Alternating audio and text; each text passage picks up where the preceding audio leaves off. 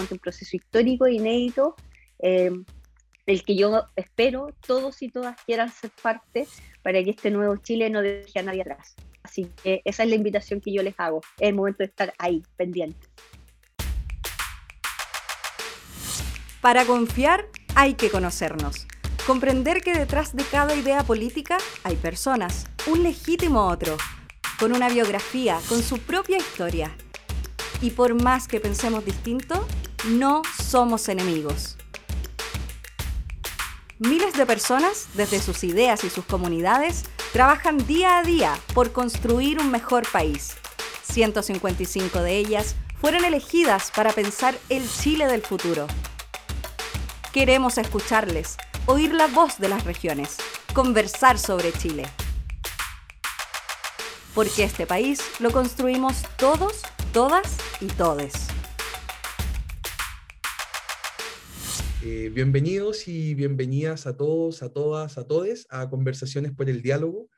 Mi nombre es Diego Jofré, soy periodista, editor de redes y plataformas digitales de Tenemos que hablar de Chile y coordinador de la campaña por el diálogo.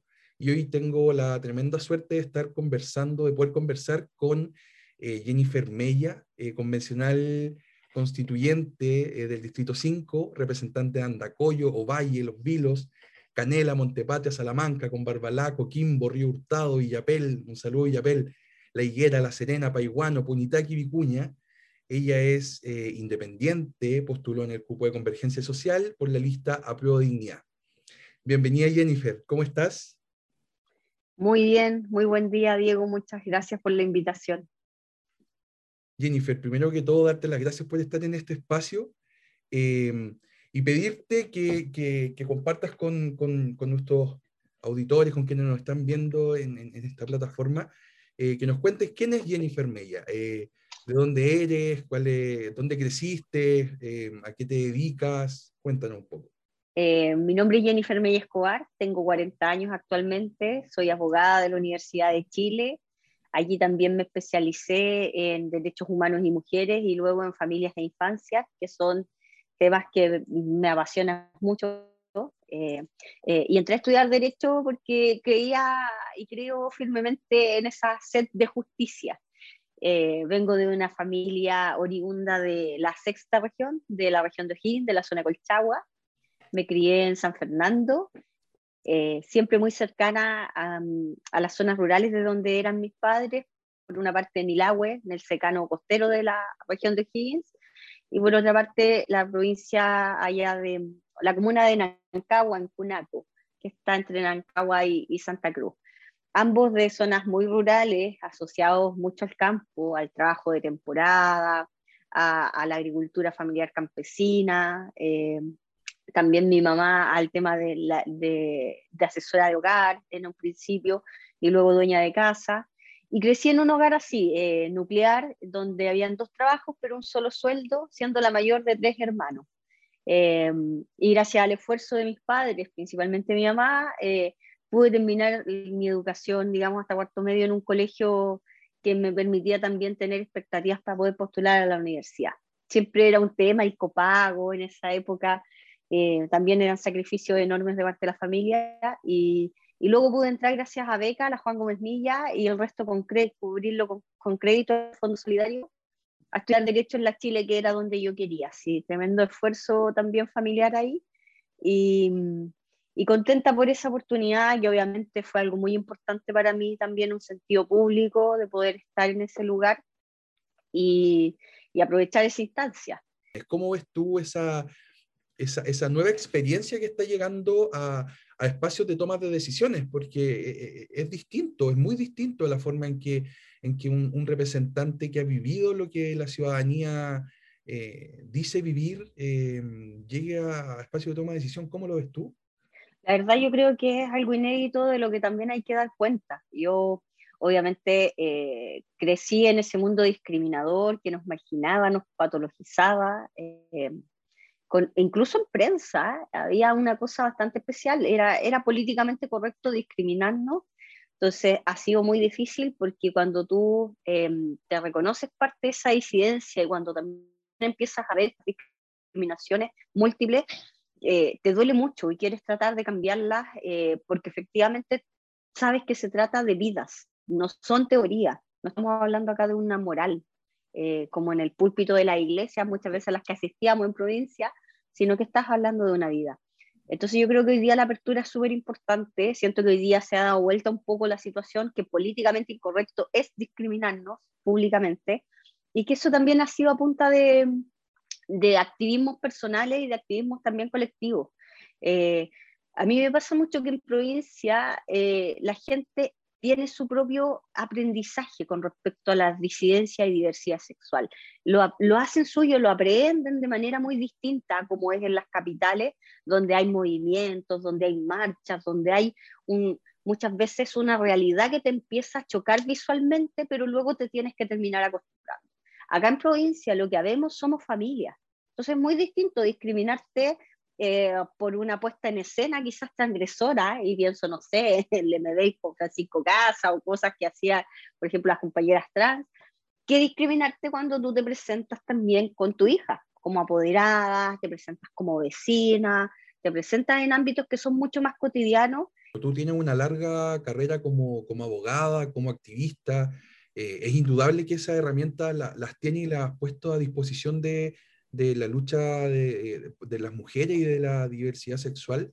Em, ¿cómo, ¿cómo, surge la inquietud de, de pasar de ese activismo a, a, convertirte en candidata constituyente? ¿Cuál fue esa, esa, ese motor eh, que tiene Jennifer Media para escribir esa, esta nueva constitución? Yo creo que el ser, no sé, el haber puesto la voluntad personal de querer poner tu experiencia, en mi caso mi experiencia como activista lesbiana y feminista, eh, todo ese trabajo previo también por los derechos humanos, eh, al servicio de lo que estos territorios demandan y necesitan.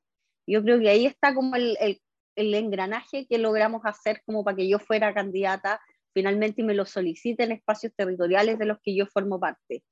Eh, siempre pensamos en que íbamos a estar haciendo asambleas, cabildos, instancias ciudadanas, eh, acá, porque acá no llega muchas veces la ciudadanía que está de manera centralizada también.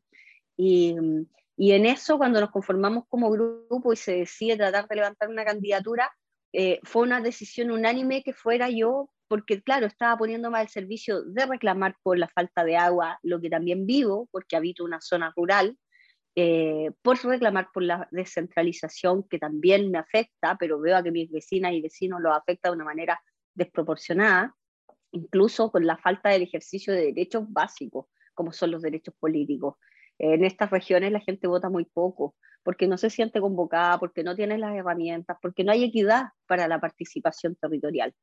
Eh, y ponerme a disposición también de cuestiones tan fundamentales como los derechos sociales mínimos que se necesita que resguarde una constitución de cara al siglo XXI, que obviamente acá también impactan de manera diferente la educación, la salud, la vivienda, la seguridad social y el trabajo acá son cuestiones mucho más precarias que en ciudades grandes o que en la capital, por ejemplo. ¿De qué manera vamos a abrir espacios para, em, para que la ciudadanía pueda participar?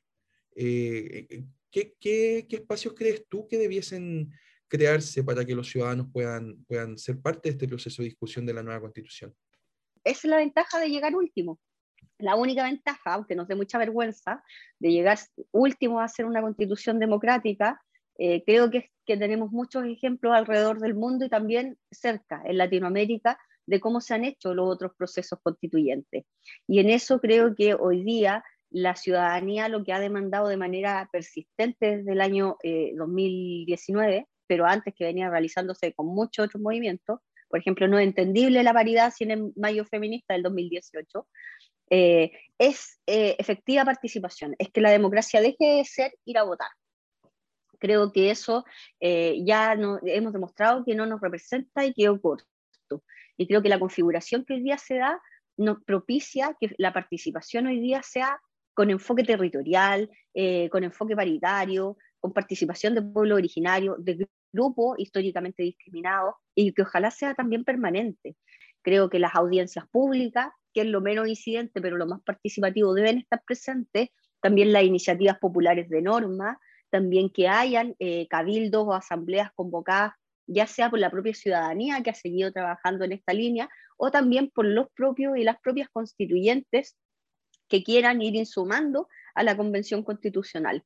Creo que son mecanismos que deben estar establecidos en un reglamento de participación propiamente tal. Y así poder asegurarnos de que estamos de transformaciones súper profundas. Eh, y la única manera eh, que tenemos de legitimarlas es que la ciudadanía participe, es que la población, el pueblo de Chile, se involucre y acepte y haga suyas estas demandas que se están tratando de poner como principios para una nueva era. Jennifer, a propósito de participación, tú dentro de tu campaña hiciste una asamblea con niños y niñas. ¿Cómo fue esa, esa experiencia? Eh, porque se ha hablado mucho de integrar a, niños y niñas a este proceso de discusión, pero, pero se ha visto poco en lo, en lo, concreto. ¿Cómo fue esta experiencia concreta de compartir con niños y niñas eh, y, a, qué, a qué resultados llegaron? No, fue increíble. En principio fue increíble porque sentíamos que una vez electas teníamos que dar vuelta a la torta de participación partir por quienes son menos escuchados y escuchadas. Entonces hicimos una con niños, hicimos una LGBTIQ hicimos en poblaciones, fuimos a un campamento. Entonces fuimos a hacer instancias que realmente la gente no escuchaba. Y, y en la de Niñas al Poder eh, resultó súper exitosa. De hecho, me llaman los niños que participaron y me dicen, ¿cuándo va a ser la próxima? Queremos volver a conversar sobre esto. Nos sentimos parte. Se sienten sumamente involucrados y tienen muchas cosas claras de lo que pudimos sistematizar a partir de esa asamblea, era una tremenda relación muy distinta a la adultocéntrica con el medio ambiente, cómo se conciben parte de un todo que hay que cuidar para poder seguir existiendo en armonía, porque hoy día hemos roto como personas esa armonía. Entonces te hablan del agua ya no como recurso para regar, te hablan del agua como parte del ecosistema, te hablan de los árboles, te hablan de la soberanía incluso alimentaria. Eh, de derechos sexuales y reproductivos que uno diría, oye, como niños entre 6 y 13 años te, te están hablando del tema de las decisiones, de la autonomía de las personas, te están hablando también de la dignidad y de cosas básicas, por ejemplo, que la educación no sea distinta para ricos y pobres, o que el derecho a la vivienda sea con dignidad, o que los, como les decían ellos, las personas mayores, les decían abuelo a las personas mayores, tengan una pensión digna. Entonces, cuando tú dices, wow, la tienen súper clara. Jennifer, el, uno de los principales temas que abarcaste en tu campaña como constituyente tiene relación con los derechos de la mujer y las disidencias sexuales. Te presentaste como una candidata al lesbo feminista, ha sido parte de tu identidad y del el posicionamiento político y territorial que has tenido. ¿Qué propuestas relativas a este tema te gustaría que estuvieran explicitadas en la nueva constitución? Me encantaría que fuera una constitución, ya que va a ser paritaria, que reflejara eh, un enfoque feminista de principio a fin, que tuviera en sus principios y en nuestros nunca más un reconocimiento a la violencia estructural que hemos sido víctimas las mujeres, de parte de un sistema patriarcal, machista, que no ha salido a defendernos con la misma fuerza que ha defendido la propiedad privada. Creo que es muy necesario. Y asimismo creo que también en nuestros principios, como parte de las disidencias, debería quedar que la diversidad es un valor en sí mismo para que no nos sigamos tratando de encasillar e incluir en marcos que nos quedan siempre chicos los trajes. Eh, no, no, queremos ser parte de una normalidad, queremos que, esa, que, que, que, la vida refleje la necesaria diversidad y así vamos a caber ahora cada vez más expresiones de género distintas. Si, no, si las empezamos a enumerar, siempre vamos a terminar dejando gente fuera. Eh, y también me gustaría que las garantías fundamentales se reconociera eh, nuestro derecho a la autonomía como mujeres, y en eso estoy hablando de la interrupción del embarazo derechamente, y también que los derechos sexuales y reproductivos se hablara eh, específicamente de ellos y que también en la salud se reconociera no solo la salud física, sino que la mental y la sexual, y los deberes y eh, los distintos niveles de responsabilidad que tiene el Estado respecto a ella, la educación sexual integral, la promoción también el autocuidado, por ejemplo, derechamente, que en este país están como maquillado el tema de, oye, hay métodos para, para ejercer la sexualidad responsablemente y eso tiene que promoverse. Y finalmente, la reparación de los daños que produce el ejercicio de la sexualidad, lo que involucra todo el tratamiento de ITS, la reparación, el tratamiento de VIH y lo que se... ¿Por qué? Principalmente porque se ha convertido en una pandemia entre los jóvenes de entre 15 y 29 años y por el hecho de ser crónica ya no mortal, creo que se le ha dejado de tomar el peso, pero precisamente porque el Estado no ha salido a cumplir su función. Entonces creo que ahí en las garantías de, derechos fundamentales tenemos mucho que aportar principalmente desde las disidencias eh, y también obviamente desde las compañeras trans, con el tema del reconocimiento de la salud también integral para ellas, para poder acceder tanto a los tratamientos hormonales como a las cirugías que efectivamente demandan.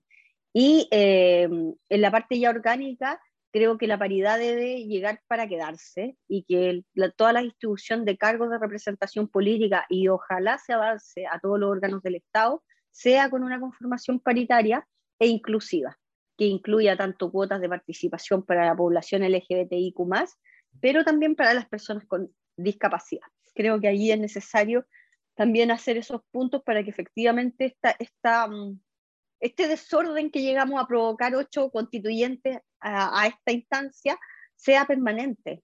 Hay un tema que siempre es, complejo y es el diálogo con, con, con, otros sectores, con sectores que piensan distinto, que a lo mejor tienen una visión distinta de la diversidad sexual eh, o de la familia, etc. Em, ¿De qué manera se pueden establecer líneas de diálogo con estos distintos grupos eh, y con constituyentes que puedan defender esta, estas distintas miradas? Em, para establecer una representación lo más amplia posible dentro de la nueva constitución. ¿Es posible? ¿Es un objetivo? ¿Es necesario? ¿Cómo lo ves tú? Sí, bueno, yo primero pienso que hay que articular con em, las voces amigas. En ese sentido, creo que la articulación con las constituyentes feministas es muy importante y también con constituyentes de fuerzas transformadoras y progresistas. Y en eso yo contaría incluso con constituyentes, por ejemplo, de, independientes no neutrales, del colectivo socialista, de lo que es Dignidad, de lo que es la lista del pueblo, donde espero que no haya gente que bajo normas religiosas eh, rechace, digamos, cuestiones de avance para nuestros derechos. Y teniendo todo eso, nos contaría, y si tenemos 104, no voy a conversar con la derecha. ¿Para qué? Si yo sé que en el fondo eh, la conversación con ellos va a ser en un, marco, eh, yo creo que irrespetuoso, que es lo que me pasó cuando Piñera salió a hablar del matrimonio homosexual. Él planteó el tema y salió su sector político nuevamente a faltarnos el respeto, incluso salió la Iglesia Católica, que nadie le pidió la opinión también. Entonces creo que si se puede omitir esa palabra, se omite. Y si no, y si hay que ir definitivamente a buscar quizás algunos votos, bueno, se hará en el marco del respeto y el reconocimiento de que estos son derechos humanos, no son temas morales. No, finalmente la moralidad también pasa por el ejercicio responsable de la sexualidad, por el respetar las normas y a los niños, niñas y adolescentes como sujetos de derecho. Creo que siempre cuando se pone el énfasis en qué va a pasar con los niños, estamos cometiendo un tremendo error, porque finalmente nos fijamos en una prevención como que no existe, porque tampoco se sale a prevenir, porque no se le entregan herramientas de educación sexual integral, ni tampoco protección ni bienestar, y ni tampoco se protege a los niños del Sename, que son los más vulnerables. Por lo tanto, creo que allí hay una pérdida de foco en cuanto a tratar e insistir en tratar estos temas como morales, cuando lo que estamos hablando son leyes seculares. Esperamos que haya un Estado laico, porque finalmente es lo que también nos va a resguardar el poder contar con una protección y, ojo, con unas normas de no retroceso porque lo que hemos visto últimamente en América Latina y en algunos países específicamente sobre retroceso en derechos de personas LGBTIQ es gravísimo. Yo creo que también hay que poner ojo en esas normas de no retroceso pensando si en algún minuto llega al gobierno algún régimen de carácter autoritario o que, o que en el fondo se relacione muy fuertemente con temas religiosos. Entonces creo que allí eh, mi primera estrategia es obviarlo si están los votos y la segunda obviamente ir y visibilizarlos. Yo creo que esa estrategia es muy, es muy buena, visibilizar lo que efectivamente piensan ante un electorado donde cada vez van disminuyendo más. Hoy día está ahí comprobado que no son ni siquiera un tercio. Jennifer, y con respecto al, al resto de los temas, se, se ha dicho em, que, que, bueno, nadie tiene poder de veto, eh, nadie alcanza el tercio tan temido y tan eh, apreciado eh, para poder influir. Eh, ¿cómo, ¿cómo, ha sido este, conocer a, estas voces tan distintas, em, a, este, a este naipe tan variado que, que resultó ser la, la, convención constituyente? ¿Cómo ha sido eh, conocerlo en lo humano, en lo político y tratar de coordinarse? Porque esto, esto fue un proceso que, que, inédito y que nadie sabía cómo, cómo, cómo iba a avanzar. En primer lugar, conocer a, a Loila, a las que somos constituyentes del distrito de la región de Coquimbo. Yo creo que ha sido muy bueno, ha sido un una experiencia muy bonita, porque me parece que desde lo humano también es importante saber con quiénes van a ir a hablar, por último, para saber sus nombres, sus historias vitales, ojalá, y en eso eh, poder compartir con ellos y ellas ha sido una estupenda instancia porque además nos da la confianza de poder llamarnos por teléfono si es que tenemos dudas, y tenemos muchas, porque ha sido bien bien, bien, bien pobre la, forma de instalarse del gobierno y bien poco clara las normas, incluso de cómo nos vamos a trasladar, de cómo nos vamos a instalar, em, de si hay reembolsos por los gastos que, que incurra, de cuándo te llevan, de cuándo te traen, todas esas cosas. Em, y eh, creo que también las otras articulaciones, por ejemplo, con las compañeras feministas, ha sido maravillosa. Es un espacio que ha logrado juntar casi a 50 mujeres eh, constituyentes que obviamente estamos por llevar una agenda feminista a la nueva constitución y que pertenecemos a distintas orgánicas o grupos o lotes o colectivos. Y eso eh, te da una expectativa de que efectivamente las articulaciones se van a volver dúctiles. Hoy día creo que eh, de cara, por ejemplo, a ir a resguardar el agua o un piso mínimo de derechos sociales, van a ser súper dúctiles y se, se van a ir moviendo las fuerzas de manera tal de poder ir consiguiendo avances concretos, reales y que sean efectivos para la ciudadanía. Y por otra parte también está todo lo que ha funcionado, la vocería de los pueblos, la lista del pueblo, hoy día constituyente autoconvocado, que participamos de extensas jornadas, pero donde nos queremos poner de acuerdo en la instancia previa, cómo se desarrolla la ceremonia y cómo también después nos, nos despedimos y cómo queremos seguir trabajando.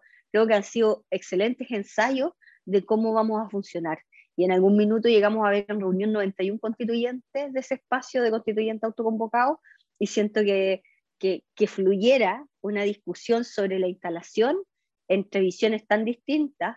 Eh, fue para mí una, una instancia súper eh, buena, fue un excelente ensayo, la verdad. Y creo que así vamos a tener que ir avanzando, finalmente mostrándole a la ciudadanía que estamos eh, disponibles para lo que nos eligieron, que es hacer una nueva constitución desde el principio, que tenemos que ir trabajando con eficiencia para que eso sea posible y para legitimarla también. En concreto, y si tuvieras que elegir solamente una de las ideas que están establecidas en tu programa como convencional, ¿cuál sería tu propuesta eh, por la que jugarías, darías la vida porque estuviera en la nueva constitución? Chuta.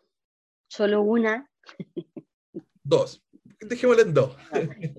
Yo, yo diría por el tema del, de, eh, creo que eh, tengo un mandato muy grande por el tema del agua eh, como fuente de vida en la zona que habito y creo que también me la jugaría por el tema del principio de valorar la diversidad en la nueva constitución. Creo que son dos cuestiones para mí fundamentales, que son parte de mi identidad y de mis luchas diarias. Y, y por eso sí, me la voy a jugar por completo. Jennifer, y por último, em, si tuvieras que mandarle un mensaje al país eh, para que mantuvieran los canales de diálogo abiertos, para que nos escuchemos entre todos, ¿qué le dirías? Que ya llegamos hasta aquí, que ya hemos hecho dos plebiscitos que han ratificado que como pueblo de Chile queremos y ansiamos una nueva carta fundamental y esa carta de navegación tiene que reflejar lo que la mayoría del pueblo quiere, siente y necesita Hoy es el momento para mantenerse activa y para poder ser poder constituyente originario.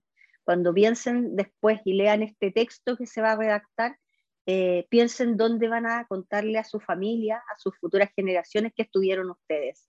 Y yo quiero estar diciéndoles que estuve escribiendo la nueva constitución. Me imagino que usted también. Y en esa es la invitación. Hoy día es el momento de estar más pendiente que nunca, de participar activamente y de hacer realidad todas nuestras demandas a través de colectivizar el trabajo. Esa es mi invitación, a que se coordinen en juntas de vecinos, en agrupaciones animalistas, feministas, de deporte, las que sean. Hoy día es el momento de manifestar cuál es el Chile que queremos y no ver cómo pasa por el lado mientras otros y otras lo escriben. Esa es la invitación. Estamos ante un proceso histórico inédito, eh, el que yo espero todos y todas quieran ser parte para que este nuevo Chile no deje a nadie atrás. Así que esa es la invitación que yo les hago. Es el momento de estar ahí, pendientes. Buenísimo, Jennifer. Muy, muy bello el llamado. Te agradezco mucho por este tiempo, por la entrevista. Un agrado conocerte, escucharte y te felicito por tu lugar en la historia y por el tremendo desafío que, que, que vas a afrontar en esta convención constituyente. Muchísimas gracias, Jennifer, por esta entrevista. Muchas gracias a ti, Diego, y espero que, que sean instancias que provoquen el diálogo. Eso es lo que una quiere cuando en el fondo también habla con, con, medios y hoy día con Tenemos que hablar de Chile. Agradecer la instancia que ha propiciado, toda la sistematización que ha realizado y esperar que también sigan activos y activas durante todo el proceso constituyente que nos tiene que llenar de orgullo al final del camino.